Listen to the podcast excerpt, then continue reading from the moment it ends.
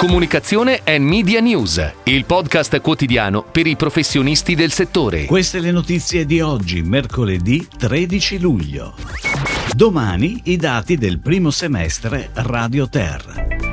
Sesamo ha scelto Milano per lanciarsi in Italia. Caffeina con Ailli SA per studio e ideazione brand.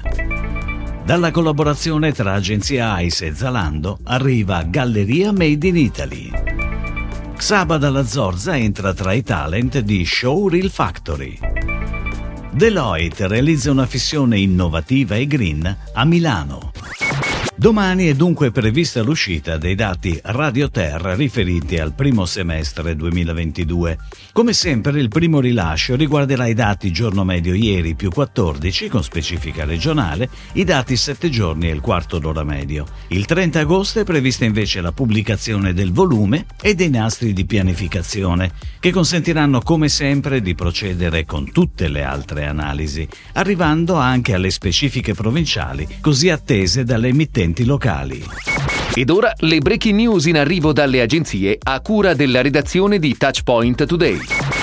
Sesamo è il nuovo importante player della spesa a domicilio che ha scelto Milano per lanciarsi in Italia. La filiale italiana è guidata da Andrea Colombo, manager con una forte esperienza nella GDO, che ha scelto Dilemma per seguire la comunicazione di Sesamo in Italia in collaborazione con BNT. Sesamo si propone come alternativa ai diversi brand già presenti sul mercato, con un modello basato sull'assortimento, sul servizio e sulla qualità. L'offerta prevede infatti sia prodotti generici, ma anche una vasta scelta di prodotti particolari con diverse partnership locali. Da qui il claim il tuo supermercato e la tua bottega insieme in un clic.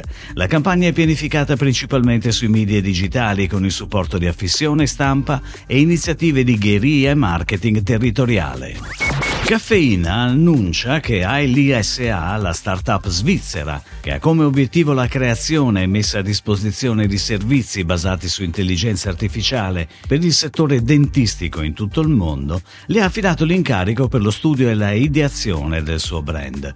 Il progetto nasce dalla volontà di ALISA di definire per i propri servizi una comunicazione digitale che offra al dentista, cliente finale, un'esperienza unica e di valore nell'uso uso e integrazione dell'intelligenza artificiale nella sua professione.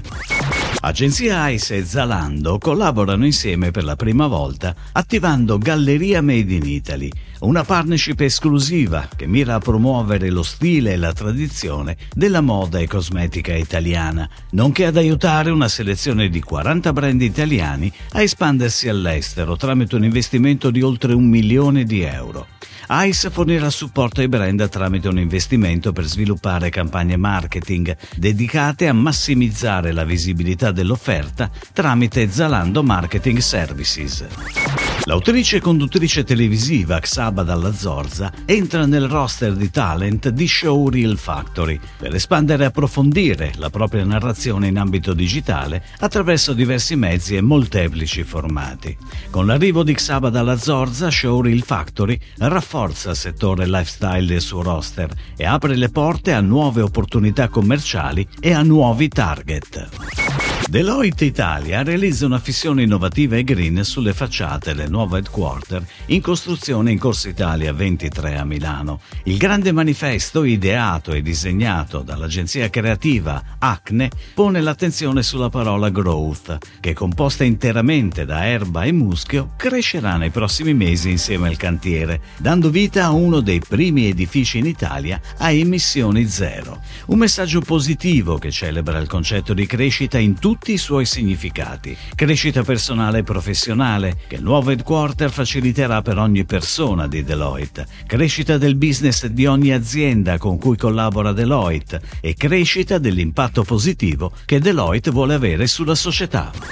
Si chiude così la puntata odierna di Comunicazione and Media News, il podcast quotidiano per i professionisti del settore. Per tutti gli approfondimenti vai su touchpoint.news.